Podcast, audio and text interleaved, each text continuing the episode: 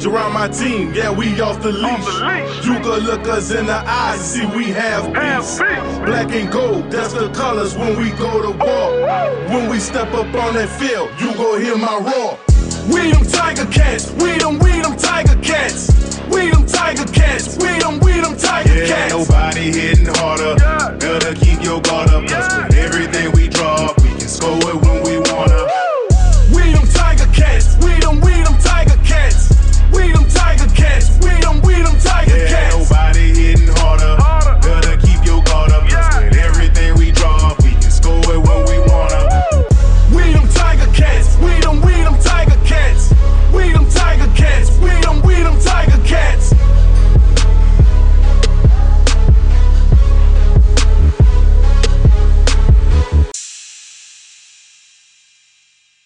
Welcome to Podskewee. I'm Josh Smith. And I'm Mike Graham. Mike, a ton to talk about today, and almost universally, it's good stuff.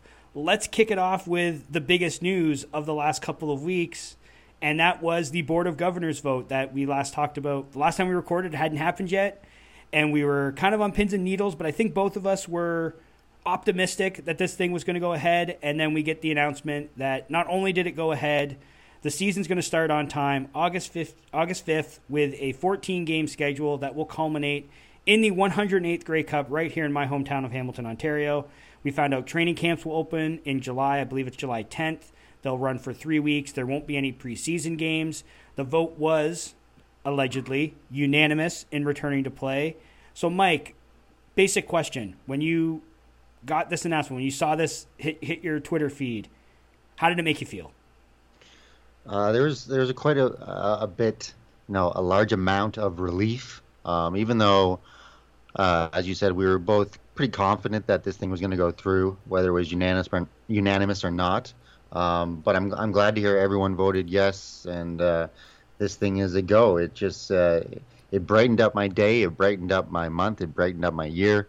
Uh, we got C F L football back, and we'll be going to live games in the summer. Um, And it's just very exciting for me. Yeah, it feels a little silly given everything that we've dealt with that this would be sort of such – like I – and I think I touched on this on – maybe it was the last show or show before, or maybe it was just you and I talking privately, that like part of me was – I I don't – I won't say I didn't miss the C F L, but it I didn't miss it as much as I thought I would. And I was wondering if like would how would I feel when the announcement came that they're coming back? And I was so elated and so overjoyed that I thought, okay, you know what? I think that I kind of compartmentalized my missing of the C F L, and that once it was like we're back, I was like, oh, okay, we're back. Now I'm like just over the moon excited. Like I didn't think there was any chance that this wouldn't happen. Uh, we talked about that before. I just to me there was no. Given where we are with vaccinations and how the pandemic is essentially slowing down and we're going to be out of it, I would say relatively soon, next couple of months, if, if not shorter. It just feels like there was no way that this wouldn't go in the positive, but I didn't think I would be as excited as I was. If, if I don't know if that sounds silly, but I just felt like over the course of the last few months, uh, the last year and a bit, I was able to like Get, gain interest in other things, and not necessarily that I put the C F L away, but it's like, oh, it's not here, so I, you know, I got to find other things to fill my time with. And I did, and I enjoyed all those things. But then to find out this is back, and to find out like we got a schedule, so we know who's playing, and we got a schedule that we know is going to be played.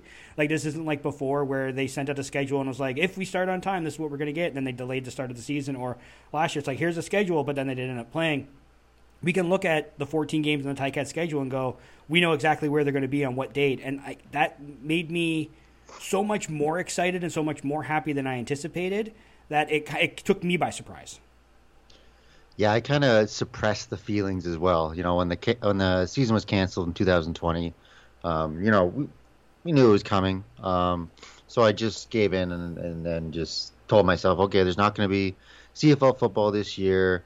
But then once uh, twenty twenty-one came around and, you know, things started to look better with the pandemic and all that stuff, uh, I really started to miss it. And if there was if there was another canceled season, you know, I, I don't know what I would have done because, uh, you know, it's a big part of my life. Um, and uh, it's just it, it's exciting to get all these teams back on the field, and, and it's a good thing for the players and the coaches and and all the employees and all that great stuff. So um, I'm with you. I was a bit, you know, numb, I guess you could say, to not having C F L football around. But now that we know it's coming back, um, I'm just as excited as you. Yeah, you're at a thousand percent excitement level where. Yeah. Yeah, exactly. So the the only thing about this that, and maybe this might be one of the only or one of the few negative things we talk about today, is about the vote. I have two questions for you. Do you believe that it was actually unanimous? And more importantly, do you even care? Uh, I do. I do believe it was unanimous. Um, I think if it wasn't, you know, you know, some someone that doesn't, you know, I think it would have got it. Yeah. I think people would have reported it that, uh, you know, the Argos and the Alouettes didn't vote yes. They're, you know, it's, it's just a bunch of B S because, you know, some reporters love to uh, jump on the negative, and that's fine. That's what they do. Um, but, uh, but yeah, I mean, I, I would have cared if, if, if they voted no, you know, one or two teams voted no. I would have been pretty bitter towards those teams just because of, you know, what they're voting no against. You know, you're you're you're taking away jobs. You're you're you're killing the league basically. You're trying to hurt the league um, because you're going to lose a little bit of money. And we know who it would have been if they voted no, and they have more money than God. So um, I would have been pretty upset. Yeah. Okay. Okay. Because see, like I, I'm with you in that if it wasn't unanimous, I think by now, especially like we're almost two weeks out from this announcement, it would have leaked somehow. And I, oh. and maybe, maybe the, the teams like Toronto or, or, or Montreal, maybe they need to be like persuaded a little bit. I could see that. But at the end of the day, yeah, if they would have voted no, um, I, I'm in the same boat as you. I would have been a little ticked off for the same reasons you expressed, but I wouldn't have cared in the like macro sense because it's like, are we playing? Then we're playing. Yeah. You know what I mean? Like at right. the end of the day, whether they voted yes or no, as long as the game's back on the field and these players are playing and these teams are operating, it doesn't matter how we got here, as far as I'm concerned. Now that we're here, all that matters is that we are here and we are a few weeks out from the start of training camps and the start of the season. And that, at the end of the day, is all I really care about.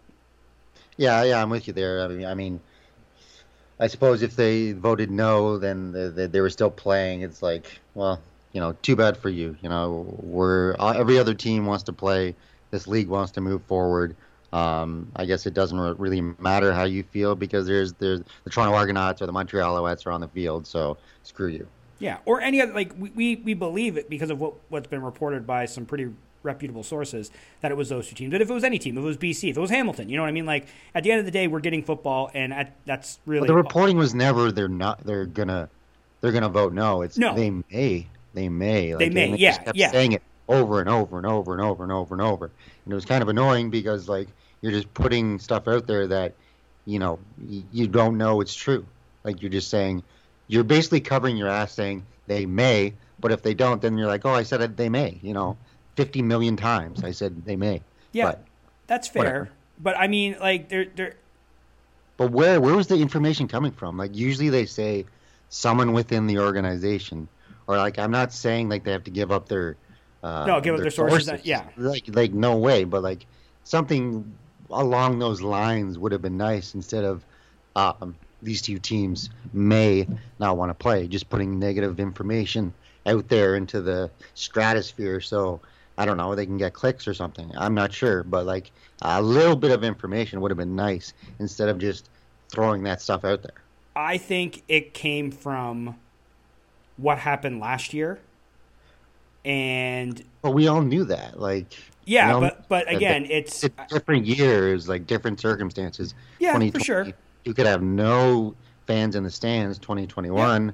It was a little bit different, but they kept saying it over and over again. Yeah, you know, so whatever. It but didn't I happen. mean, at the end of the day, you're right. Didn't happen. We're getting football this year, and that is really the most important thing here. So with a new season came a new schedule, and Mike. I am. We're not. We're doing some bold predictions today, but this is, and this is this kind of ties into one of my bold predictions. But I'm I'm going to say it, and I think I might need you to uh to to be the voice of reason here. We're going to talk about the Ticats schedule, and I got it right in front of me, and I'm looking at it, and I think the Ticats have a legitimate chance to go undefeated. Um, I've seen some people put out some early like standings predictions and stuff like that, and some of them had the Ticats at like nine and five or eight and six. And I, even if even if you don't think they're going to go undefeated, I think that is incredibly low. Um, I see. No, no, they're going to be seven and seven. seven of course serious. they are. Of course they are. But in, in all honesty, I, you look at the schedule, and I see no more than three games in my mind as we sit here in late June that are even questionable. There's no trip to B C, which is always a tough one. There's no game to Ca- in Calgary, which is a game that they always lose and have lost since we, we've been like teenagers, it seems like. Yeah. Um, and they have six combined games, which is almost half the schedule against Toronto and Ottawa. So if you can, Mike, talk me out of this. Tell me where you see some of the losses on this schedule. Um, We we can run it down after that, but I, I just need to know, where are you looking at the schedule and going, oh, they will definitely lose that game? Well, listen, they played the Toronto Argonauts four times. It's hard to beat a team three times in a season. You know, four times. I think they're probably going to lose one to the Argonauts, and I hate saying that, but I, I just don't see them winning four in a row. Or not four in a row, but four games in the regular season against the Argonauts. Um, you know, they got a, st- a tough schedule to start. Uh, Winnipeg, Saskatchewan, then Montreal. Um, listen, I, I love it. I love uh, you know your prediction of you know an undefeated season, and I hope it happens. But I just I see them losing one or two. Um, I think they're going to have a tremendous record this year, but I, I just I wish I could be the fourteen on the fourteen and zero train. But I, I think they're going to lose one or two. Okay, so the three games that I have circled as tough games, week one at Winnipeg, week two at Saskatchewan, and the game against the Stampeders here in Hamilton. Um, like the Montreal game, uh, week four, I think is going to be difficult. Uh, I, I don't agree with you at all. I think they're going to sweep the Argos. I I, okay. I know a lot of people are, are high on Toronto. Until I see it on the field, I'm I'm not ready to, to – and Toronto, if you look at their schedule, like their first – you know what? I have the schedule right in front of me. We can go through it. Like they're going to be they if they're if they're good, we'll know by Labor Day if they're good, because they start the season at Calgary, then go at Winnipeg, then they host Winnipeg, uh, then they host Edmonton, uh, and then it's Labor Day. So that's four games there. They could easily be zero and four by the time they get to Labor Day, and then they yeah. play two against the Ticats. They're, that's zero and six. Like that is a, as tough a start as any team has in this league. Um. If if they if they get through that at two and two or, or three and one, then yeah, okay, you know what? They're maybe they're a legit contender. But until I see it on the field, I don't think they really have anything to worry about with the Argos. Ottawa, to me, um, I, they're they're at least a year away as far as I'm concerned. And then there is the game in Edmonton, but I mean you're there, and ever since you've been there, they've pretty much won every game that they've played at Commonwealth. So I don't really see that as really being difficult. And yeah, pretty much. Pretty much. After after after. Starting on Labor Day, beginning of September, they leave the province of Ontario once, and that is to play in Edmonton. They get B C here. They get Calgary here. They then get Saskatchewan here in the end of the year. Like, it's – I don't know. I they're, they're, I look at the schedule. If they can start off this – if they get to Labor Day undefeated, um, I think they get through Labor Day, and that it, it's the Calgary game to me that I think it holds the cards. If they get through Calgary, if they are six and oh after the Calgary game, they don't lose a game the rest of the season. They go undefeated, and it's – one of the greatest seasons in Ticats history. Okay, well, I don't, I don't want to poo-poo on the party. I really don't. Uh, no, but you know what? Even if they if they go twelve and two, eleven and three, oh. like that's still a great season. I just think oh, yeah. that they and again, you know, things happen. Bounce like who would have thought uh, in twenty nineteen that they would have they, they blow out Montreal here and then they go to Montreal and lose. You know what I mean? And like the games that they lost in twenty nineteen were one-score games. I think they lost to Montreal by eight. I think they lost to Saskatchewan by like five or six. And they lost to Calgary by the same – like it was a blocked field goal, if I'm not mistaken, yeah. Uh, yeah. that, that would have taken the lead. So it's like there's – the guy like jumped like twenty feet. Yeah, exactly. exactly. So aside from the Grey Cup that they got blown out in, they had they could have legitimately gone undefeated two years ago. So I look at a short schedule, a veteran-laden team. Again, I'm not I'm not saying they will go undefeated. I'm saying that they have a, a chance to. Um, outside of that, though, are there any games on this schedule that you're uh, most excited for? Outside, like, obvious ones like like Labor Day, of course. But is there anyone that you're just um, – oh, I can't – like, obviously, you're gonna, you're excited about the Edmonton game because you're going to go to that one. Any other ones on the schedule that you're kind of, like, chomping at the bit to see? Is it all uh, of them? I, I, all, all of them because of, you know, the year off, but I I just always have great interest when the Tiger Cats play the Stampeders. Even if it's not in Calgary, you know, you mentioned earlier our terrible streak we have there. But, yeah, I, I just love beating the Calgary Stampeders. So that Friday, September seventeenth game um, I have circled on the calendar. Uh, you know, the all the matchups against the Argonauts I'm looking forward to because, you know, they seem to be signing everyone under the under the moon and, um, you know, trying to build a really good team. And I just I just look forward to, you know, smacking them around and bringing them back down to earth. So all the Argonauts games, obviously the Edmonton game, I wish it wasn't so late in the season because it might be a little bit cold, but I'll, I'll uh, you know, I'll put on my uh, snow pants and uh, and get out there. Don't, don't worry about that.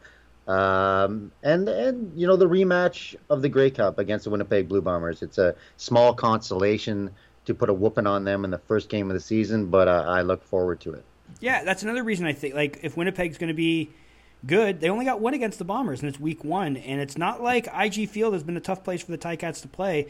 Last time these two teams met there, Simone Lawrence set the single-game tackle record, and they beat the living piss out of the Bombers. So, I don't know. I I, I really like this schedule, Mike. I think uh, it bodes well for the Ticats having uh, having a, a another wonderful non five hundred season. Um, and honestly, just being able to go over the schedule, it just feels great that we know we'll have Ticats football back in our lives in twenty twenty-one. Um, moving on, though, one person who won't have Ticats football in their life this season or any other season is Courtney Stephen. The, the veteran defensive back announced his retirement on Thursday after a seven-year C F L career, six of which were spent with our beloved Ticats. Stephen was the Ticats' first draft pick in twenty twelve, going eighth overall. He went back to school for his senior season in twenty twelve at Northern Illinois.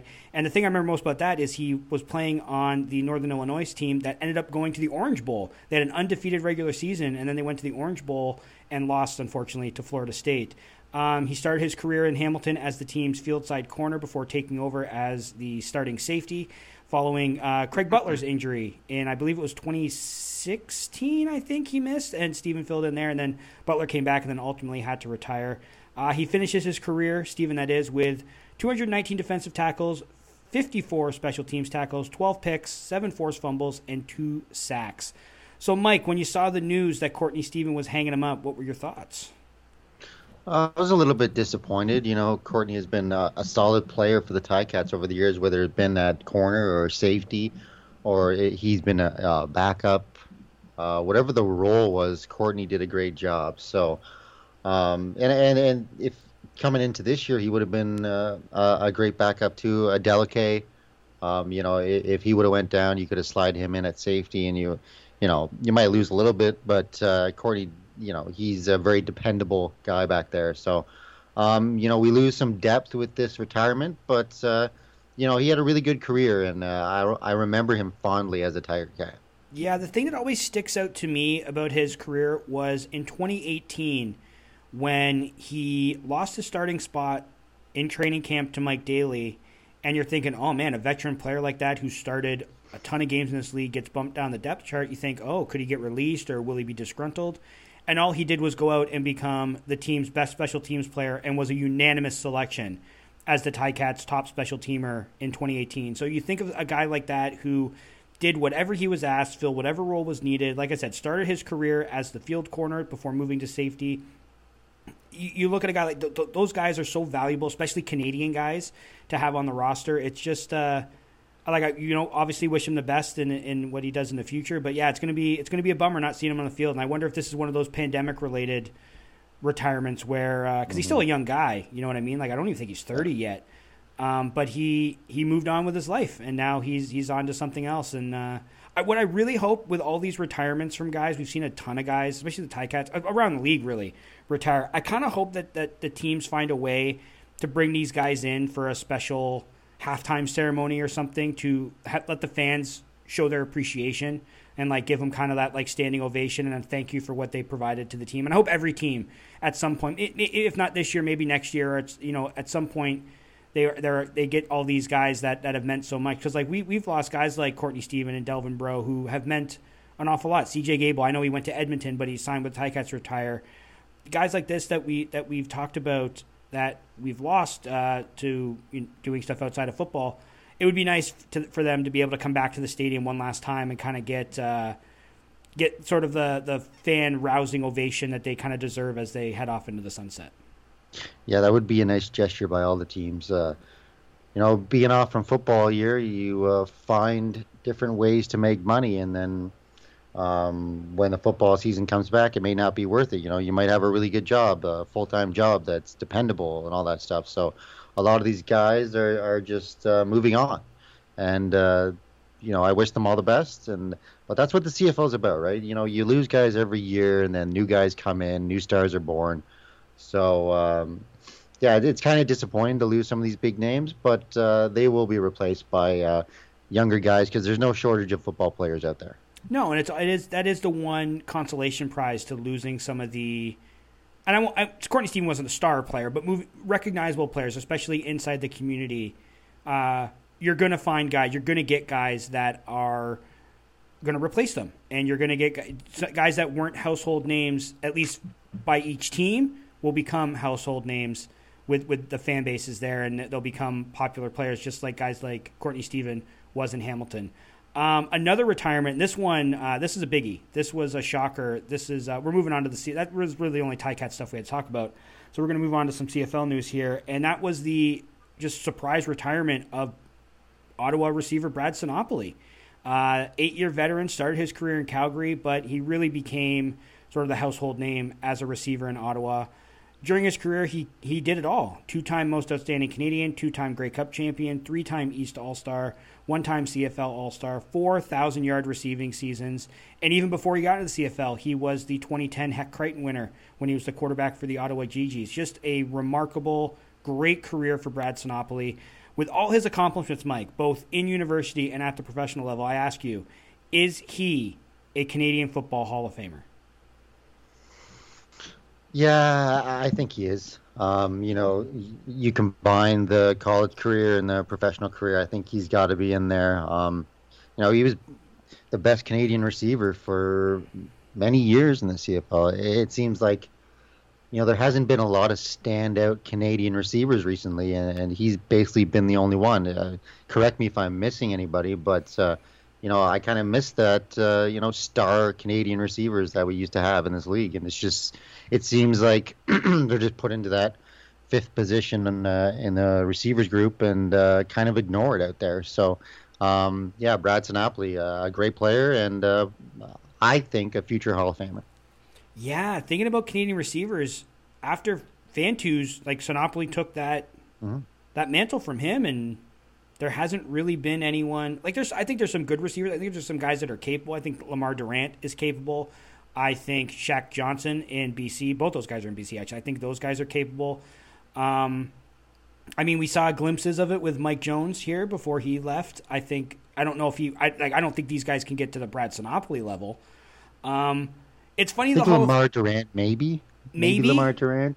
Uh, there's a there's a Canadian guy in uh, Edmonton too. Oh, Tavon Smith? Uh, he, yeah, he was in the N F L for a little yeah. bit, and he has potential. But, but, yeah, no way are these guys like – you know, Fantuz level stars where they're like one, you know, one of the top five receivers, uh, American or Canadian in the league. So I'd like to see those, those Canadian guys, you know, emerge, um, as we go on, you know, in, in, you know, this year and moving forward. Yeah. We kind of have, it's almost like we've replaced the Canadian receiver with the Canadian running back. And I know it's not yeah. as, not as, not as plentiful. I'm not, I'm not going that far, but like Andrew Harris is kind of the face of Canadian players right now. I, I think that that's fair to say. Um, and I think before him, like you had Fantuz, you had Sinopoli, you had guys like that, but like John Cornish, like those were guys to me, like those two kind of took the, as the faces of the Canadian side of the game, those those were probably the two biggest outside of Fantuz and Sinopoli. So there, it's the running backs that have kind of replaced the receiver. Yeah, really Jerome Messam, years, yeah. yeah, for sure. Yeah. Um, yeah, I don't really know out there. I, I'm sure someone's going to step up, but I, I'm, you got me a little worried now that maybe it might be a while before we see another Canadian crack the thousand-yard mark. Yeah, I mean, it's uh, it's a part of the game that uh, I've been missing. You know, that big may maybe it's uh, our boy uh, Jake Burt. Maybe he's the next maybe. big Canadian receiver star. I mean, fingers crossed, right? Yeah, absolutely. I mean, always, always fingers crossed with the Ticats. Um, I'm with you. I think he is a Hall of Famer as well. I don't think he's a first ballot Hall of Famer, um, but I think you you put in the fact that he was the top player in U Sports, well, then the, the C I S, and that what he was able to remake himself as a professional. He came. I mean, he came into the league. He was drafted as a quarterback by the Stamps, and then they turned him into a receiver.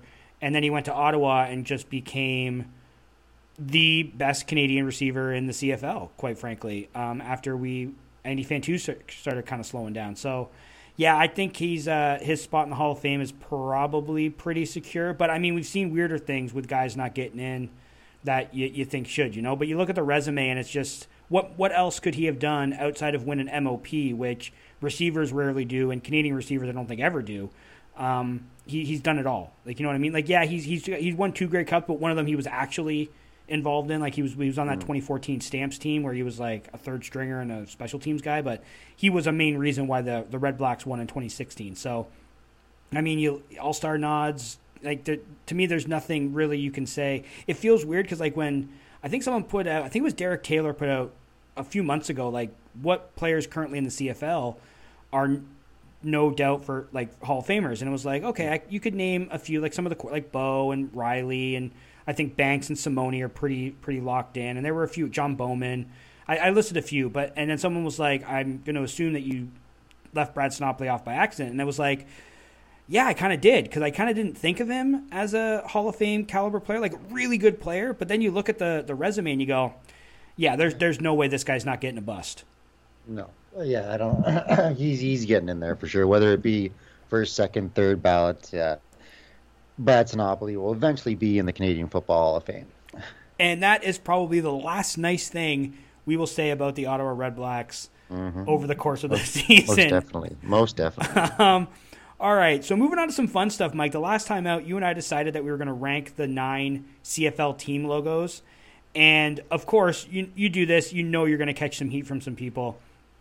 And the ones that we caught the most heat from was the team we ranked last, and that was the Winnipeg Blue Bombers. There was this preposterous idea that we only ranked them ninth because of the outcome of the last Grey Cup. And as I said, that's an absolutely ludicrous idea. Guys, even Bombers fans, most of the Bombers fans, John Hodge, big-time Bombers fan, said on his podcast, on the Three Down Nation pod, said it's it's a nice logo. Like, he said, I believe he doesn't hate, doesn't think any of the logos in the C F L are bad, and I agree with that. But he goes to Bombers, it's a W with an outline. He said the exact same thing I said on here, on here two weeks ago. Mm-hmm. Like, it's a W with an outline. It's it's nothing. You know what I mean? So the idea that we ranked them last because of a of a loss in a in a Grey Cup game, to me, is insane. And then people mm-hmm. also claim that we ranked the Ticats logo as number one just because we're fans in the team. But then not long after our episode dropped, Science, Mike, Science proved us correct when the survey that our uh, we did at Three Down came out that over two thousand C F L fans participated in. And guess what happened, Mike? The Ticats finished as the number one logo, and the Bombers finished as the number nine logo. So all I'll say to all the people who came at us is suck it. Science mm-hmm. proved us right. Yeah, we're once again proven correct, Josh. We're always right on Podskewee. Oh, one hundred percent. So, I mean, if, one hundred percent of the time. If, but yeah, it's. Uh, I mean, it's not rocket science. It's just, like you said, it's just a white W with an outline. I mean, it's. If we were bitter about the Grey Cup, we would have said we wouldn't have said that we liked their uniforms. And uh, you know, the same thing was thrown at me when I was so bitter about the. Uh, That country blumpkin uh, that was in the, the, the booth for the Grey Cup. It was oh, a, Keith you know, Urban. Yes. And yes, it's coming back to this again, everybody. And I'm like, we'll never shut up. I will never shut up about this. But uh, people, you know, accused me. Even Chris Cuthbert said something, I think, on Twitter that, oh, they're just upset because the Ticats lost so badly. That has nothing to do with it. Like, if the Ticats were, were up by thirty and they brought Keith Urban into the booth for, you know, it seemed like an hour, Um, I would have been upset as well because they're not calling the game. So, yeah, the the, the Bombers uh, logo, it had nothing to do with the shellacking we took in the Grey Cup. It's just it's just a plain logo that uh, doesn't stand out uh, among all the nine logos. No, and I think anyone with any objectivity... Now, you might not agree that Ticats have the best logo, and I'm okay with that. You think another logo is better, that's... But I think we can all agree, objectively, that Winnipeg ranks number nine. I think that that's mm. fair, regardless of any outcomes of any games. Uh, so we're... Do you remember a few weeks ago when I called us the Heat Foundation, and you, you kind of chuckled and you thought it was a, a good-natured thing because, you know, the play on the Hart Foundation and, you know, you and I getting heat from everybody... Uh, because of uh, some of our takes. Uh, we're about to earn that name today again, I think, Mike. With uh, with the logo controversy behind us, I think it's time to uh, to start some more. And if you'll recall, the last episode we were asked to give our power rankings, but decided that we give ourselves some time to think about it, and that when we came back for the next episode, that we would we would unveil our, I guess, somewhat early, although not not too, I don't think too early, power rankings. So, uh, Mike, you ready to uh, piss people off and earn the Heat Foundation nickname once again? Mm-hmm. Let's do it. All right. So uh, let's go nine to one. I think that's the best way to do it. Uh, I, I, if you don't mind, I'll start. I have Ottawa in ninth. I think uh, I think that's self-explanatory. The last time we saw them play, they were god awful. Uh, they just lost Brad Sinopoli. Jalen Saunders, who they were expecting to be a big part of their offense, had a horrific car crash. Uh, and he doesn't look like he's going to be back anytime soon. Matt Nichols is a is a nice player at quarterback, but Matt Nichols doesn't win you football games. He just doesn't lose you football games. Uh, Ottawa, maybe they don't end the season as the worst team in the league, but heading into the season, I don't think there's any debate, any question that they are number nine in any power rankings. Yeah, I think if you asked ninety-nine C F L fans, or one hundred C F L fans, ninety-nine of them would put Ottawa at number nine. And, uh, you know, I'm the same as you, Josh.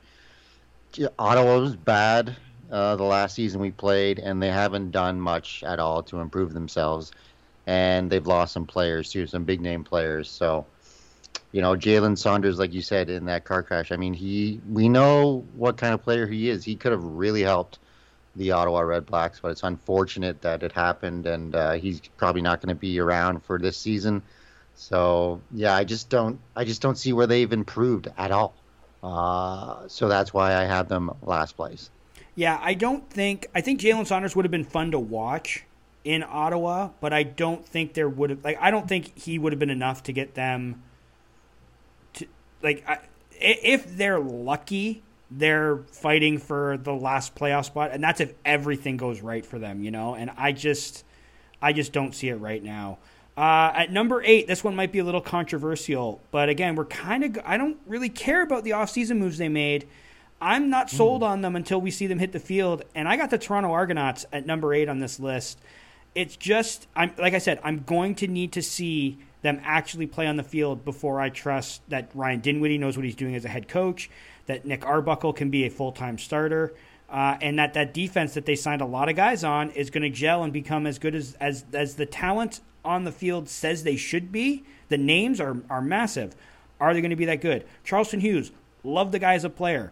At some point, he is going to slow down. And after a year off, you, like maybe his body feels good, but maybe it's also he, he gets hit that first time, and all of a sudden it's like, oh, this doesn't feel as good as I used to. So I, I, it's foolish to question Charleston Hughes because, I mean, how many years since he left Calgary has he still been doing it?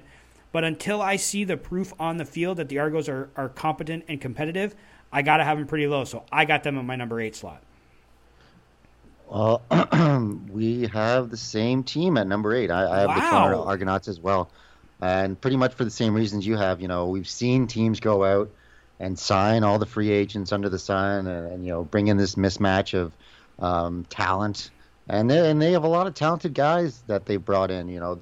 Their linebacking core looks looks amazing on paper, and um, a lot of things look amazing on paper for the Toronto Argonauts, but I am not convinced either. Ryan Dinwiddie, rookie head coach. Um, he came out of a good system in Calgary, but uh, you, you never know how head coaches will will be their first year, their first go-around. So um, there's a lot of question marks with the Toronto Argonauts, and uh, I'm not convinced either. So that's why I have them second last. And think about this, Mike. How many off-season Grey Cups did the Ticats win in the mid two thousands to then go out and have so a five and thirteen record? You know what I mean? Yeah. So Casey Printer's coming in, the, the savior. J- Jason Moss coming in, the savior. Remember um, remember when they signed Chris Brazel from the B C Lions? I, my dad still talks about that to this day. He's like, he's going to come in, he's going to be a star receiver. I think he played like six games before he was cut. You know what I mean? Yeah. Like, you can sign all the names in the world, but until I see it, I'm not buying it. Uh, Corey no. Holmes, he was the guy that Corey came Holmes, in and yep. huge expectations yep. and just didn't live up to it. So I believe you know, those big free agent names just don't don't pan out sometimes. No, and I believe wasn't Corey Holmes? Didn't they trade the first mm-hmm. pick in the Ottawa dispersal draft to Saskatchewan to get Corey Holmes, and then the yep. Riders took Kerry Joseph, who goes on to be an M O P and Grey Cup champion with them. Mm-hmm. The Ticats beat. Well, we had Jason Moss. We didn't need Kerry Joseph. So. You know, you never know who's going to work out, but yeah, there's a lot of guys that, uh, that are a lot of times at the Ticats where where the, where the Argos are in twenty twenty-one, and everyone was thinking, oh, they're gonna they're gonna dominate the East, and then they finish in last place again. Um, number seven, I got the B C Lions. Now, I don't think the B C Lions are going to finish as the worst team in the West, but there is one giant question mark, and that is their offensive line. They were not able to keep Mike Reilly healthy. Uh, two seasons ago, or uh, one season ago, two years ago, I should say. And I don't know if they've done a whole heck of a lot. Like, they brought in Riker Matthews, which is an improvement. But other than that, they haven't really done a whole heck of a lot to improve that offensive line. So just because, again, kind of a, I, that you got to prove it on the field before I'm willing to kind of tick you up a notch, I got the B C Lions as my seventh team. Well, I got B C as well. Oh, God, this is getting boring. I know, right? At number seven, I have the B C Lions. Uh I think they're going to be improved over the last time they played. Um, you know, I think Riker Matthews is a great addition at left tackle, and they got Figueroa on the other tackle side. Um, but other than that, uh, I'm not sure. You know, I'm just I'm just not sure about the B C Lions. I think their defense is a little bit questionable. Uh, I've looked at their defensive line, and I'm like, who are these guys? You know, there's not. Um, I think they're going to be strong in some areas, and then there's going to be some areas where they just are very, very weak, and uh, that's going to cause them problems. So I think they'll be better, but uh, I don't see them, you know, making a lot of noise this season. If, if, if, and that's obviously a huge if, if they get the offensive line settled, I think the Lions can be a contender in the West. But they, if that doesn't happen, they're, you know, middling around the five hundred mark, maybe making the playoffs. But if they get that, if they get that turned around with the offensive weapons they have, with with Riley back there, they can make noise. But they have to get that offensive line settled. If they don't do that, they are going to be in trouble again in twenty twenty-one. At the number six spot, Mike, I have the Edmonton Elks, and my reasoning here is, I am not a big believer in Jamie Elizondo. I think he's a decent offensive coordinator. But it's also a first-year head coach. We don't know what he's going to do. I know that they brought in a ton of ex-Ottawa players. They have Greg Ellingson then. Trevor Harris is obviously uh, there as the starting quarterback. And there's a relationship there that might make them might – be they might be able to be better earlier than they than normally you'd think. But there's just – until I see it with the coaching – like new coaches, new players, to me, there's always question marks there. We don't know – some guys turn out to be – Orlando Steinhauer or Dave Dickinson come in and immediately have success. Then there's guys like George Cortez, who everyone said was should have been a head coach for years, gets a head coaching job and it doesn't work. Or Greg Marshall, everyone said he was he was the best guy not to not be a head coach, becomes the head coach of the Riders, doesn't even make it through half a season. You know, so there's some guys who are better suited to be coordinators and head coaches. Until we know what Jamie Elizondo is going to be, I can't be very high on, on the Elks, so I have them in sixth. And I have the Alouettes okay. at uh, the, the number six spot. You know, I think they're a good team. I think they'll, you know, squeak into the playoffs. Uh, well, maybe not squeaking. Maybe they'll be second in the East. Um, but I just I, I don't see them as good as some of the uh, Western teams that I put ahead of them. So um, the Alouettes are going to be a good team, but I just I just don't see them being – Um, a top team. Oh, we can move on to number five, because my number five spot is the Montreal Alouettes. Uh, my reasoning for having them slightly ahead of Edmonton, uh, one is they play in the East, which only has one team that I think is head and shoulders better than them, and that's Hamilton. And continuity. They did. There wasn't a ton of changes with that team. Kahari Jones kind of built them up over the twenty nineteen season. Vernon Adams is going to go into the season as the unquestioned starter. He has the rapport with those receivers. I think Montreal can get going earlier than, say, maybe a team like Edmonton just because of the coaching change, although I did just say that they could get going early too. So I'm kind of talking out of both sides of my mouth here. But to me, Edmonton and Montreal are so close that I just came down to, for, for me, splitting them between five and six was that Montreal is bringing back a lot of the same pieces. And I think that that was, what, a ten-win team in uh, twenty nineteen? I see no reason why they can't be something similar to that in twenty twenty-one. And I got the, the Edmonton Elks oh. at number five. So a little switcheroo from uh, our rankings. And uh, listen, I think that they have a tremendous offensive line. Um, uh, the Edmonton Elks are going to be part of my bold predictions coming up here shortly. An individual player, not a team uh, prediction. But I, I just think that uh, I think they dodged, like, uh, people are going to think I'm crazy here with this take, but I think they dodged a bullet with Scott Milanovich leaving um, hmm. Edmonton. I just think his offense, that Mark Trestman, you know, West Coast-style offense is just played out. You think it's C F L. Dated. That's where, that's where I thought I, you were going to go with that. Yeah, I, I, I do. I really do. I just think that it, it's just it, teams have figured it out. They're, they know what they're going to do. The check down, constant check down just drives me crazy. If that was uh, Hamilton's offense, I would, you know, jump through a window. But uh, it's just I – I think they're going to be pretty good. Uh, they made some additions. They're, I think their defense is going to be strong. I think they have a strong receiving core. I think, like I said, I think they have a strong offensive line. I think Trevor Harris is going to be, uh, you know, he's been a really good quarterback, and I think that this is his breakout year. I think that he's going to be one of the top guys in the C F L this year. So that's why I had the Edmonton Elks at number five. I, you know what? Not we now. To be fully honest, you and I have not discussed what our bold predictions are going to be, uh, but I think I have a feeling as to what your Edmonton-based one is based on what you just said. So I think I think I know where you're going, but we'll we'll have to wait and see. Um, what do you think about their run game, though? James Wilder Junior, one thousand, one thousand? fifteen hundred, fifteen hundred, two thousand, two thousand? Come on, he's the best running back in C F L history, isn't he? Well, well, well, well, well, well we're just going to have to wait, aren't we? All right, moving on to number four, I have, and this one might be a little controversial, I have the Saskatchewan Rough Riders at number four. Um, kind of teasing where I'm going with one of my bold predictions, I am not a big believer in Cody Fajardo. Um, I wasn't, I, I thought he did not deserve to be, well, I mean, he was, deserved maybe not the right word, but he was West M O P in twenty nineteen almost by default. Um, I do think that the Riders have a good enough roster around him that they can cover up some of his deficiencies. Um, I like that coaching staff. I think they're a good team. I think they will challenge in the West, but I don't think they're they're not an upper echelon team to me, and that, that to me revolves all around the quarterback. So for those reasons, I have Saskatchewan at fourth in my power rankings.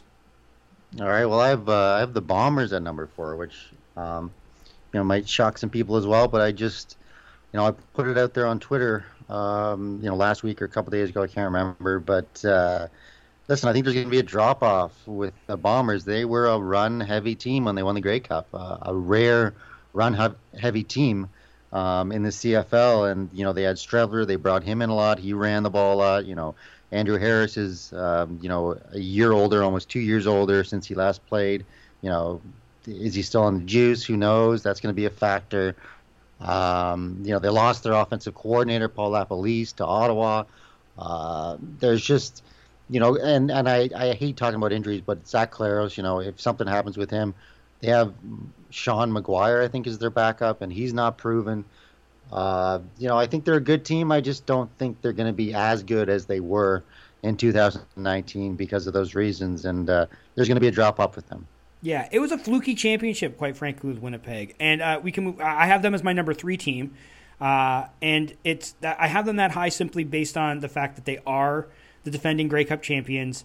There is a, a modicum of respect you have to give to that. I mean, most people would say they're the champs. You put them first. I don't. I don't buy that. They were.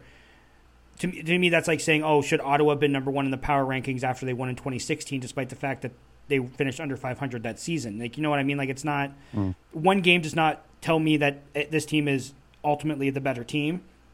It means they're the better team on that one day. But I pounded that idea into the ground. This is, uh, but there is some respect due to the defending champs, and they do have a very talented roster. Um, but yeah, the question mark is is with quarterback in that offense, simply because Zach Claros, unfortunately, has not been able to stay healthy in his career, and losing Paul Lapolis, I think. I mean, I think people understand that that's a big blow. Um, But I just don't know if they know exactly how big a blow that's going to be for a Winnipeg offense that, like you said, is very run-heavy and now is is two years older than they used to be.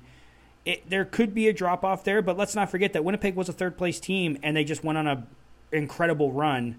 Like almost in the same way, and I don't want to get into hockey talk, but it's like the Montreal Canadiens right now got to the Stanley Cup Finals, and it's like if you would have if you had done a power rankings of, of the sixteen playoff teams, the Habs would have come in sixteenth at the start of the playoffs. Like I, I don't think anyone would deny that, but they've they've played some excellent hockey and they've they've gone on this incredible run and they've gotten to the Stanley Cup Finals, and you have to give them credit for that. But ultimately, just like the Bombers, you're like, well, you know, like there's always like, are, are they the best team in the N H L? I I think it's fair to say no. And just well, like, after they beat the Tampa Bay Lightning, then they will be the best team well, in the N H L. Well, well that, that's neither here nor there. But you know what I mean? Like Winnipeg, to me, I don't think they're the best team in the C F L, but I think you still have to give them their respect for what they did the last time we saw them play. But so to me, that's why I have them ahead of Saskatchewan, because the last time they played, they, they did beat the Riders. So, but this to me, just, just like Montreal and Edmonton, this is kind of neck and neck, honestly. And if, and it's it's really... the Bombers are defending champs, so they get a little bit of a bump because of that. Fair enough, fair enough. I have uh, Saskatchewan at number three. Uh, I think they're a team on the rise, and uh, you know they were they were one pass away from being in the Grey Cup against Hamilton, and you know maybe if they got there, we would have actually won the Grey Cup. Who knows? Who knows what would have happened? But uh, yeah, I, I think that uh, they got a, a really talented team, uh, offensive, defensive. Uh, and I think they're going to be near the top of the standings in the West uh, this season. Maybe not at number one, but uh, I think they'll be, you know, floating around number two or number three. All right, so I've already said my piece on the Riders, so we don't really have to get into that much more. Number two, I got the Calgary Stampeders, and people are probably thinking, what? Like, it, Calgary? Like, there's a lot of people out there that think Calgary's going to take a drop-off, and I'm sorry, but until I see Calgary take a drop-off, I'm not picking Calgary to take a drop-off. They... yeah. They Bo missed most of the season. Like he played what, like eleven games in uh, twenty nineteen, mm-hmm. and they still finished, I think, twelve and six. Maybe it was eleven and seven, and they hosted a playoff game, and they just ran into a buzzsaw in Winnipeg. Winnipeg dispatched of the third, second, and first best teams in the C F L in that playoff run. It was one of the greatest playoff runs you've ever seen from a team. Calgary, to me, as long as they're around, as long as Bo's there, as long as Dickinson's there, I'm not betting against them to finish either first or second in the West. So for that reason, I got the Stamps at number two. Yeah, I'm with you, man. I got I got the Stamps at number two as well. And, you know, I in the past, I've picked them to drop off, and it just never happens. They just It makes you a, look foolish. It makes you look yeah, foolish to do that. It it does, and they just have a tremendous franchise. You know, they they run it well. The scouts do their thing. They don't They don't dive into free agency a bunch. Um, they just it just seems year after year they bring in new guys that can do the job. And Bo is, uh, you know, Bo's back, and he he's presumably healthy now. His shoulder's probably back to one hundred percent after a year and a half off. So, listen, uh, I I don't like picking a number two, um, but uh, you know, uh, the same thing that you said. Until I see an actual drop off, I'm not going to pick against them. Um, speaking of the Stamps, what do you think about their seventy-fifth anniversary uniforms? I thought they were pretty sharp. I like them. I, I, I the, the thing I like about them most is there's no black in it. Yes, that's exactly what I was going to say. Yes, I just for years I've been harping on, like, we have a team called the Red Blacks, and you guys still insist on wearing red and black. Like, just go back to your old uniforms where it was just red and white. It looked great. Uh, I think those jerseys look, you know, like, maybe I'd take a, you know some of the stripes off the shoulders, but. Uh, I don't know. I think they look really good in red and white, and I hope they stick that way, because it's just ridiculous to have two teams that have the same uniforms and one team is actually called the Red Blacks. So it's not as bad as two teams having the same name, the Rough Riders, but uh, you know, to me, it's kind of close. Um, you know what? I this I'm going to give the C F L, and this this is you know two individual teams, both in Alberta, quite frankly, but both teams, Calgary and Edmonton, that have done sort of. Uh, I mean, Edmonton did a wholesale revamp of, of their team, and Calgary did these new uniforms, knocked it out of the park. Like, these things have been fan- – like, I am so – I've heard Ottawa's going to get new uniforms. Like, I'm excited to see some of the new stuff that these teams might have, because so far it has not been a disappointment. It has just been, like, different levels of fantastic every time something new gets unveiled in the C F L. And and I, I don't know. That, that to me says uh, – I don't know. Good things about this league. I think I think it means that uh, that, that there's there's – like, you always hear people complain about stuff, and I you have, aside from, you know, the expected people about Edmonton changing their name, but the revamped uniforms in Calgary and, and the whole logo and name stuff in Edmonton, it's kind of gone over like gangbusters. Mm-hmm. Yeah, you think there might be like turning a corner in like the marketing or something, like maybe they, I don't know, they get it now. Um, but yeah, you're right. It's, you know, the Edmonton Elks, great rebranding. Uh, I think they did a tremendous job there. And the Stampeders, the uniforms look look tremendous, and apparently they're selling really well. So I don't know how well that is, you know, in C F L standards to sell well, but uh, you know, if it's more than the usual, then they're doing something right. Absolutely. Okay, last but not least, obviously number one in the power rankings, just like number one in the logo rankings, and of course number one in yours and our hearts, the Hamilton Tiger Cats. Um, much like with the Stampeders, the last time we saw these guys play, they were the best team in football. I know you're going to disagree with me on that because they didn't win the Grey Cup. We've gone over that a million times. To me, one game does not a season make. They were head and shoulders better than everybody else in the C F L except for one inglorious night. I got the Ticats first. This roster is loaded. There's very few question marks. They have the best quarterback depth in the league. They have one of the best head coaches and coaching staffs in the C F L.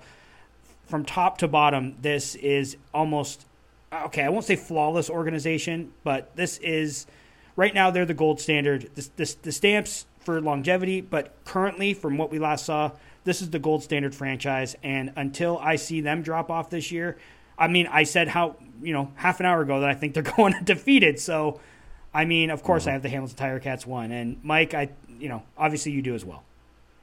No, I just left them off the list completely. I got the Atlantic Schooners at number one. No, um, yeah, the Tiger Cats are, you know, they're, they're the favorite this year. They, if you want to throw some money on them, they're Uh, I think plus three fifty to win the Grey Cup, which, you know, is pretty good odds. Uh, you know, put one hundred bucks on it, you get three fifty back. But, uh, yeah, I just think uh, on paper they you got they ought to be the favorite. If anyone doesn't pick them as a favorite, I, I have to question your uh, your knowledge uh, about the C F L season coming up or your loyalty. Uh, maybe there's some homers out there that are picking other teams, and that's fine. But, uh, yeah, I just think, you know, like you said, the coaching staff is back. The pretty much all the players are back except for a couple pieces. Um, you know, we got the best quarterbacks in the league. Um, you know, quite you know receivers group. You know, you could go through the list, and most most groups would be, if not the best in the league, near the top of the league. So, uh, yeah, I just ha- I think they're they're they're ready to have a historic season. So, number one are the Hamilton Tiger Cats. So, not many differences between you and I. A couple flip-flopped here and there, but for the most part, I, I think we see teams, at least if we were to sorry, maybe tier these, I think you have Hamilton at one, Calgary at two, like they're in their, their own tier. Then you kind of have the Winnipeg, Saskatchewan tier. We flip them, but, you know, we have them three and four. You have them four and three. Edmonton, Montreal, kind of the same thing. And then B C, I think, is kind of on its own level, and then you got the, the two bottom feeders. So, uh, I don't know, kind of the rare thing where we're, there's not much disagreement here, but uh, I'm sure we're going to get a million mentions as to why we ranked some team too low, and uh, I mean, we can come back, and maybe science will prove us right at the end of the season when uh, Hamilton beats Calgary in the Grey Cup here in Hamilton. Yeah, yeah, hopefully. I mean, you know, it's, I think it was C F L News that tweeted out the, the thing about the logos, and we got a lot of a lot of heat from that, so hopefully if you're listening to this one, you know, tweet it out again and uh, take a shot at us so we get some more attention to yeah. the Podskewee. Love it. Uh, okay, so if doing power rankings isn't enough to garner us some heat, uh, you kind of mentioned it. We also decided we were going to do some, maybe a little too early, but definitely early, bold predictions for the upcoming season. And I have to admit, I got this idea after seeing your tweet, Mike, saying you thought the Bombers were going to take a step back. You mentioned it earlier. You said they're going to take a step back this season. And the first thing that popped in my head was, don't don't give this away on Twitter. Save it for the show. So I hit you up and said, because of that, let's let's do a couple bold predictions. Let's come up with a few and have some fun with it. So uh, we both came up with a couple of them. And uh, I'm sure as the season progresses, as as we get, not the season progresses, but as we get closer to the start of the, the twenty twenty-one season, we're going to have some more. So, uh Mike, bold prediction time. Why don't you get us started with one of yours? All right, I'll I'll, I'll get uh, I'll get this one out of the way, and uh, maybe, you know, this is the, the Tiger Cat fans out there, which pretty much the only people who listen to this podcast, but are going to be excited about this. Uh, not that I'll be right, but uh, the Killer Bees, number one and number two interception yards this season. Wow. Brandon Brandon Banks and Braylon Addison, one and two. Uh, I don't have a prediction who's going to be one and who's going to be two, but. Uh, You know, either way, Um, it might be a little bit bold, but uh, that's the name of the game, right? Yeah, I mean, finishing one two is that's tough. That's tough, but I yep. I, I like it. Uh, I got I got to think Banks would be would finish first again. I just think that as good as Addison is, he does so much extra that Banks, like he runs the ball. He sometimes lines up lines up in the wildcat. I mean, Banks runs the ball too, but I mean, he's become such a go-to receiver and, and had so much time off. I don't know. I, I, I love I love the the call. Uh, definitely Ticat fans are going to latch onto that one. Ticat fans are going to latch onto this one too. So I mentioned the Ticats going undefeated. I, I thought they had a legit chance too. So my bold prediction is this. Whoever wins between Hamilton and Calgary in that week seven clash will go undefeated. Leading into that game, the Ticats' schedule is at Winnipeg, at Saskatchewan, at Montreal, hosting the Argos on Labor Day, then at Toronto. You look at that and go, whoa, four, four or five on the road? And you think they're going to start five and zero? I do. Then you look at Calgary's schedule. Home to Toronto, home to B C, home to Montreal, at Winnipeg, Labor Day hosting Edmonton, then at Edmonton.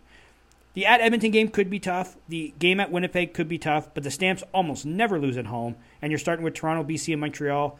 I, I think they get to three and oh easily. I think these teams are six and oh and five and oh when they meet in Week seven, and I think whoever comes out of that game with the victory goes on to have an unblemished record. I like it. I like it, and uh, you know that'll be must-see programming if they're both undefeated teams going into the you know Week seven or whatever it is. And then yeah, right have in the we middle haven't really season. Had that. Like the last team that I think that went really far undefeated wasn't didn't B C in like. oh six start like twelve and oh or something, but I I can't I do wonder I, maybe I'll have to look this up or I'm gonna have to ask someone when's the last what's the latest we've had two undefeated teams go at each other. I think that would be I, I don't I, I can't think of it it like I mean I know there was like you know four and oh teams and three and oh teams but yeah. like I, I with this with the condensed schedule as well this is like basically the mid-season point that'd be that'd be kind of neat. Yeah, I I can't remember the last time you know two undefeated teams deep into the season um, met up. So hopefully that prediction comes true for you, Josh. All right. What do you got next for us? Well, I'm going to, you know, this might be surprising for some people because I've been uh, a Wilder hater for many years, but uh, I think James Wilder has a redemption season this season or this year. That was, yeah. Uh, I think that the offensive line of the Edmonton Elks are tremendous. I think they're going to open up some holes for Wilder. You know, his last season in Tor- Toronto didn't go so well for him, and uh, I think a big part of that was the offensive line. He just didn't have anywhere to run. He'd get the ball, and, you know, there'd be defenders in his face right off the bat. So I think with an improved offensive line, James Wilder is going to have a, you know, I, I can see him rushing for over twelve fifty yards. Wow, what's he? What's he gonna do? Is he going thousand thousand? Are you are you gonna be no, that bold? No, he's not going a thousand no. thousand. No, that that's that's never gonna happen for him. Okay, okay, okay.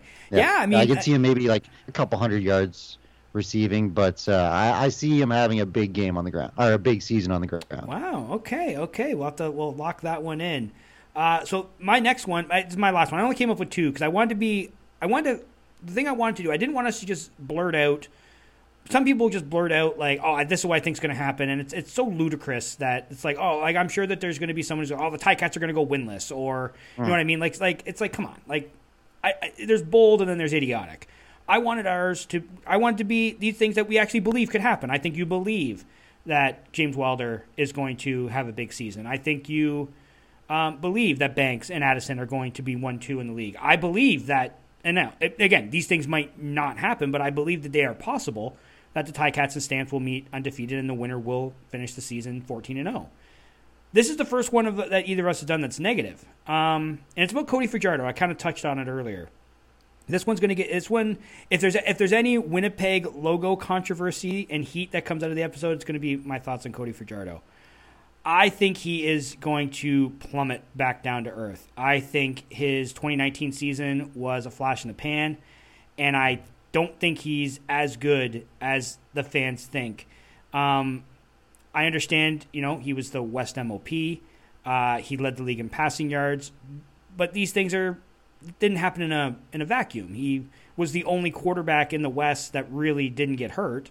Um, he he played more games than everyone, which is why he led the league in passing yards. And so I decided to break it down, like, per game. What did he do? And he had two hundred fifty, a little over two hundred fifty-three yards per game, which is respectable, but not out of this world.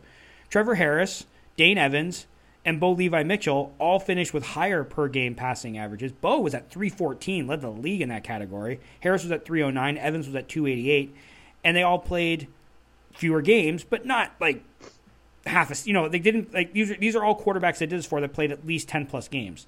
And then you had McLeod Bethel-Thompson, who finished at two fifty-one, Vernon Adams at two forty-six, and Mike Reilly at two forty-three. And Mike Reilly, who didn't have a great season by anyone's metric last, uh, in twenty nineteen, ten yards per game less, that's not really that big a difference. Um, I will give Fajardo this. His rushing stats were super impressive. Um, six hundred eleven yards on the ground, ten touchdowns.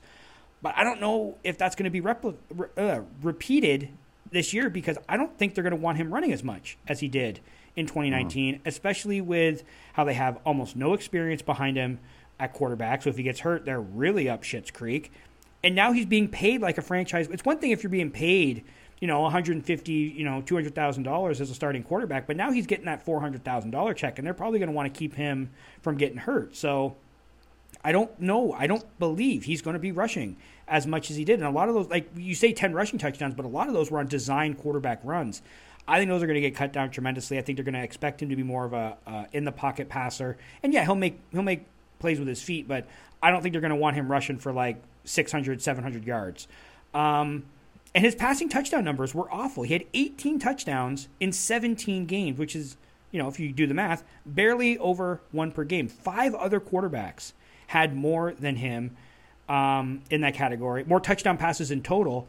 And Jeremiah Masoli, Trevor Harris, and Matt freaking Nichols all had more on a per-game basis, despite playing, especially in Masoli and Nichols' cases, drastically fewer games. So, I mean, his eighteen touchdowns in seventeen games is it's not good. Like that, that, that, there's just no other way to put it.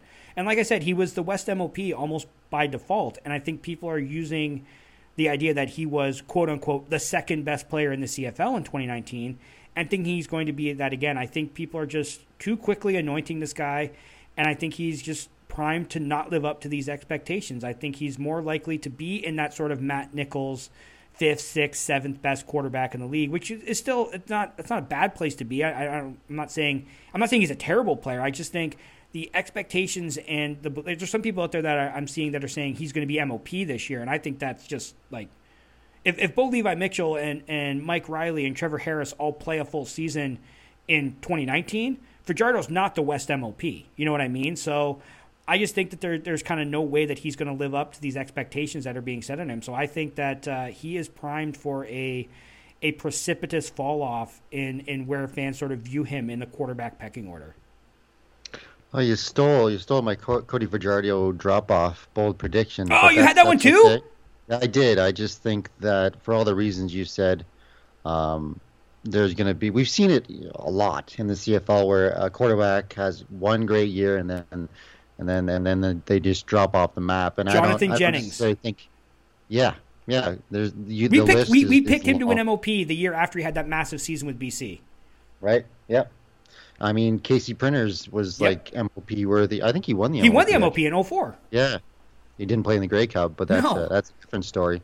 Um, but, yeah, I just think there's going to be a, a spec. You know, he plays in Saskatchewan where football is king, the Riders are king. There's going to be a lot of pressure on him. There's going to be a lot of expectations. And I just don't think he's going to live up to them. I'm sorry, but uh, but I'll change it up a little bit because I had a secondary quarterback that uh, is very similar, uh, Nick Arbuckle. Uh, I think that, you know, he he was he played good in Calgary, but, you know, a lot of people can play good in Calgary in that system with those players, with those coaches. They make a lot of players look really good. So, um, you know, there's nothing that indicates that he's going to have a massive drop-off, but I just going to Toronto with all those new faces, with that new coaching staff, and I know he's familiar with Ryan Dinwiddie from his time in Calgary, but I just, I just see him um, – not succeeding. I think there's that little bit of a pressure coming in with uh, McLeod Bethel-Thompson coming back to the team, and you know uh, I know that he he's not the best quarterback in the league by any stretch, or you know even you know in the top five or top six. I know he had great numbers um, the last time he was with the Argonauts, but the team was terrible. Um, but I, I, I just don't see Nick Arbuckle, you know, really taking off this season. That it's not to say that he won't eventually be a really good quarterback in this league, but uh, going from the Stampeders to the Argonauts, it's not going to be easy. Well, and the thing, too, is I don't think he's going to have a very long leash. There are sky-high we, – we talked about for, I talked about Fajardo's expectations. There are sky-high expectations for the Argos to not only be competitive, but to be one of the best teams and to challenge Hamilton for the East Crown. Like, there's – if they get, I, I mentioned their schedule. I'll go. I'll go through their schedule again. They like it's at Calgary, at Winnipeg, home to Winnipeg, home to Edmonton, at Hamilton, against Hamilton, and then at Saskatchewan, and then Montreal goes there, and then they find like the first, they they could legitimately start the season oh and eight, and if they start oh and three, Nick Arbuckle's pulled and McLeod Bethel Thompson is is is in the game. You know what I mean? Like mm-hmm. that is as hard of an opening schedule. Like it, it, honestly, you look at that and like, what game do you really like? Maybe maybe they can beat Edmonton at home, but like they're losing. They're going to lose to Calgary the opening week. They're then they got to go to Winnipeg. They're going to lose that one. Like it's it's an inc- like I if I kind of I don't want to say this, but I kind of feel bad for the Argos. Like that's a brutal schedule, and that doesn't include the two games later in the season. They got to play against the Ticats again. Like. They have one of the hardest schedules, if not the hardest schedule in the C F L this year, and that and with it being a condensed season, only fourteen games, you get off to an oh and five start. You're done. This is not going to be a repeat of twenty eleven where a team starts oh and five mm. and then all of a sudden they make a run and win the Grey Cup. No, you're you're oh and five, you're kaput, and they could legitimately start oh and eight before they get to their bye, and that's just like and, and that's not even saying that they'll be bad. It's just look at the teams that they got to play. Like that is as hard a schedule as I've seen any team have. So with that said, I think I, I kind of side with you there. Arbuckle, even if he looks good, even if he's playing well, if they're losing games, they signed McLeod Bethel Thompson for a reason, and they're going to be quick to pull the trigger. I think. I think Arbuckle gets two, three games tops to show he's the guy, and then maybe you have to you have to go to the next guy, especially if they lose th- those opening games. They're going to have to make a move because if they if they finish you know two and twelve or three and eleven again, like they're. Head, head, like I don't care if it's been one season. That that, that won't that won't stick with the people at M L S C. No, and isn't it? I think it's better for the C F L if you if you start oh and five that you're you know you're not going to be getting back in it. You know what I, I mean? Agree. Like t- chopping off four games is a good thing, and I know it's just going to be temporary, and I know that they'll never do it because the revenue that comes in from those extra two home games. But I just think it would be so much better if the C F L played fourteen games every year and the games meant more in the regular season. But, you know, that's that's here, here nor there. So uh, I know that people don't agree with me, and that, and that's fine. But I would love to see a shortened season. Hmm, hmm, kind of neat. Uh, I was wrong about your Edmonton prediction. You know what I thought your Edmonton prediction was going to be? What's that? Trevor Harris. You, I thought you were going to say Trevor Harris was going to win M O P. Oh, no, no. You were talking so glowingly about Trevor Harris, yeah. And I'm thinking, oh, okay, so he's he's priming me up to say that Trevor Harris is going to win M O P. And I and when you went with James Wilder Junior, I was like, wait, that's his that's his Elks take? Oh, man, I was mm-hmm. way off. Yeah, I know. I, I thought you might have figured me out, and I was like, oh, boy, okay. No, but then, not uh, even yeah. close. Yeah, I, I, just, I just think that, uh, you know, Wilder is, is a beast.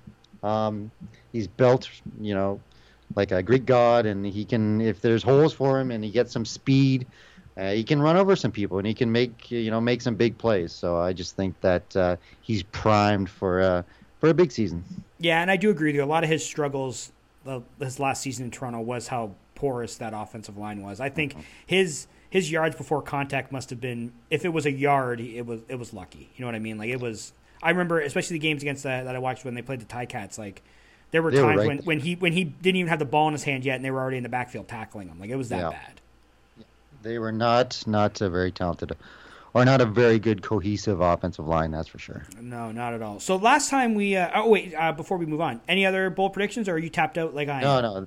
Yeah, that, that, that's it for me. All right, perfect. Uh, you got some questions lined up. You hit, hit the old mailbag. It was a, a pretty popular segment the last time, so we figured we'd do it again. So uh, what, do, what do we got in the old mailbag this week, Mike? Mikey's mailbag. Right. Well, that's what we should call it. Mikey's mailbag uh, from our loyal listener, loyal listener Tiger Sammy.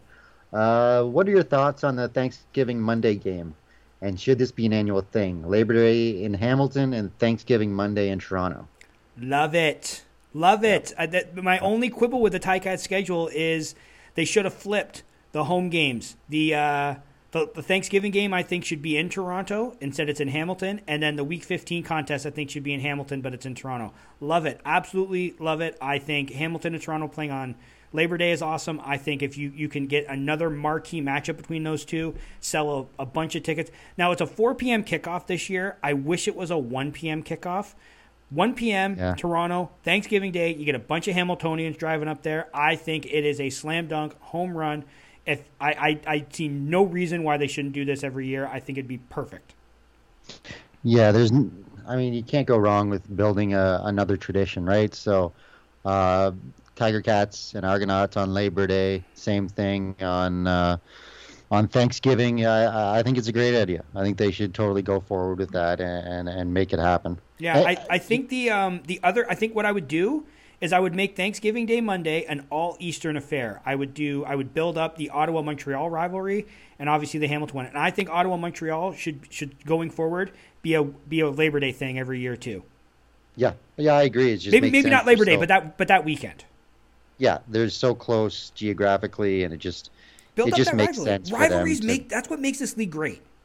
Yeah. These rivalries yeah. like That I want to see. I want Montreal and Ottawa to have a rivalry. Like if we ever do get to a, an Atlantic team, I want them in B C playing the uh, the, mm, the coast to coast rivalry. That would be awesome. Like I build up more rivalries in this league. I think that's what makes that's what makes sports fun as far as I'm concerned. So yeah. Yep. Anyway, I, I don't mean to cut you off so many times, but yes, I'm one hundred percent on board with Thanksgiving Day in Toronto every single year.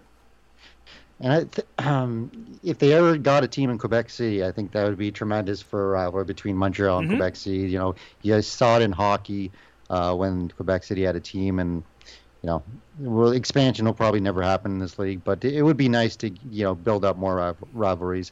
Um, the next question comes from Truly the Goats. Uh, since C F L Pick'em has been so freaking impossible in the past, how the hell are we expected to p- play competently this season? Uh, well, being Canadian and with the recent Senate approval and passing of Bill C two eighteen, forget C F L Pick'em. Put actual money down on single C F L games. We don't need to play Pick'em anymore, man. Now it's time to start making some cashola betting on mm-hmm. C F L games this year. So, uh, I mean, yeah, it's. It, I mean, that's going to be hard too because, like, with with the year off, we have no idea what's going on, but. No, no, Pick'em, Pick'em's dead. It's it's it's over. We we're let's, let's make some real money now. Let's make some, let's bet on single game C F L games. That's where we're yeah. going. Yeah, I agree. You know, you just it's going to be fun this year. You know, being able to bet on single games. You know, I hated the I hated the pro line thing where you had to bet two or three games. It just like just puts the player at such a terrible position to actually win. So. Uh, yeah, I, I, I dabbled in the pick'em. I was more of a fantasy guy, but they, they don't even have a good fantasy anymore. So they really need to get on top of that yep. and uh, build a good fantasy, you know, database or, or website and and try to get this thing off the ground. But I, I'm I'm scared that we're so close to the season now that you know it's just just there's going to be nothing really. They'll have the pick'em probably at T S N and maybe their crappy fantasy stuff that they've always done, but. Uh, Yeah, I think if you want to, you know, get those juices flowing, get that adrenaline flowing from the betting, you do the uh, the single game betting and uh, have fun with that. Absolutely. But don't let it get out of hand. Yeah. I guess it's, yeah, yeah. Gamble responsibly. Yes, exactly. Okay, so and we got a couple questions here that, uh, you know, I was an idiot and put out the the tweet yesterday, I believe. So the ones that the more you know complex questions we have we have to think about, and and we'll get to those. Uh, next episode. So if we didn't answer your question, we'll, we apologize, but we will get to it. Uh, and we got one more here from Gary. Uh, might Breaux or Rico return for a short Grey Cup season? Who are your Sam linebacker possibilities and Breaux's position? And uh, he wants to know if there's going to be a full-blown festival uh, Grey Cup week in Hamilton. Okay, so for the festival thing, I think yes. I think it's going to be as... We're talking mid-December by then. I, I don't see how we're not almost completely back to normal, if not completely back to normal. Maybe masks are still a thing. I mean, it's also going to be cold, and I, I don't know about you, but wearing – I mean, you're in Edmonton, so it's cold all year there. Uh, wearing the mask out and about. Not when this it, weekend. It's like thirty plus. Oh, Jesus. Oh, yeah, lucky you. Yeah, I'm sweating in this room because I turned off the air conditioning. so, um, yeah. But you know what I mean? Like going out in the winter and, and having a mask on my face, it was like – it, I mean, I have a big beard, big bushy beard, but like the mask has kept everything else warm, so that was kind of nice. So maybe masks are still a thing, but other than that, I can't really see how uh, how anything else is is, is really going to be different from any other Grey Cup festivals in the past. Um, what were the other ones? Uh, Breaux and uh, Rico coming back? Breaux or Rico might come back for sure. I, I don't think so. Uh, I th- I think. I think the guys that are retiring now are legitimately retired. I think they've all moved on. Uh, I, if you follow Delvin Breaux on Twitter, you know he's really into legalized cannabis. I think he's moved on to that. He's promoting his book that he wrote. I think I think he's moved on. I think Rico, uh, same thing. I think he he's he's got other interests and other other uh, lines of work that he and he gets to stay home with his family. And so I think I, I don't think you're going to see any of these guys that have retired, especially ones that aren't like in the, like they don't live here. Like if if you were to ask like, oh, Ottawa suffers some catastrophic injuries and they say, hey, Brad, can you suit up for four games? Maybe, you know, I could see something like that happening, but, but guys like uh, specifically Breaux and Rico, I, I don't think that they're, uh, I don't think they're, they're, they're coming back. I think their their careers are actually over.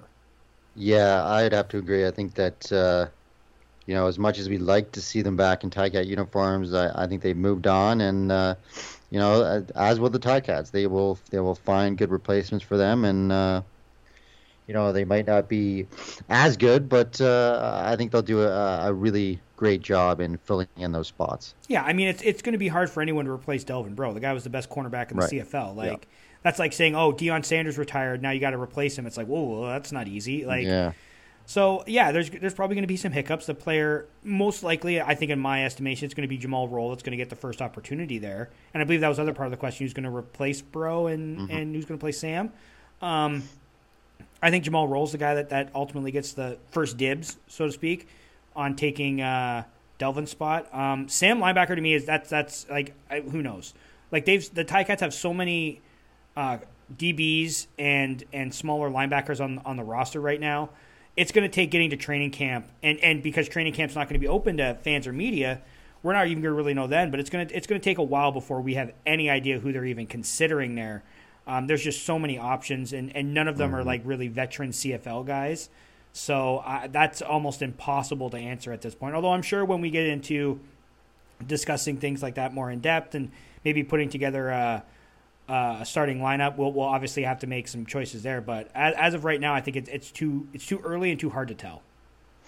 Yeah, I'd have to agree. I, I totally agree with you. I think that Jamal Roll gets that first shot at, uh, you know, I think game one, it'll be him at, at Breaux's old position. And then, yeah, it's a big question mark at the Sam linebacker position. There's going to be a, a tough competition in training camp, I think. And the, the best one will come out as the victor. And, uh, you know, I, I'm not too worried about it. I think that Jamal Roll will be a tremendous fill-in for Breaux. Obviously, he's not he's not Delvin Breaux, but I think he'll do a great job, and, and they'll find someone to play that uh, Sam linebacker position as well. You know what I'm shocked no one asked us? No one asked us about Justin Medlock.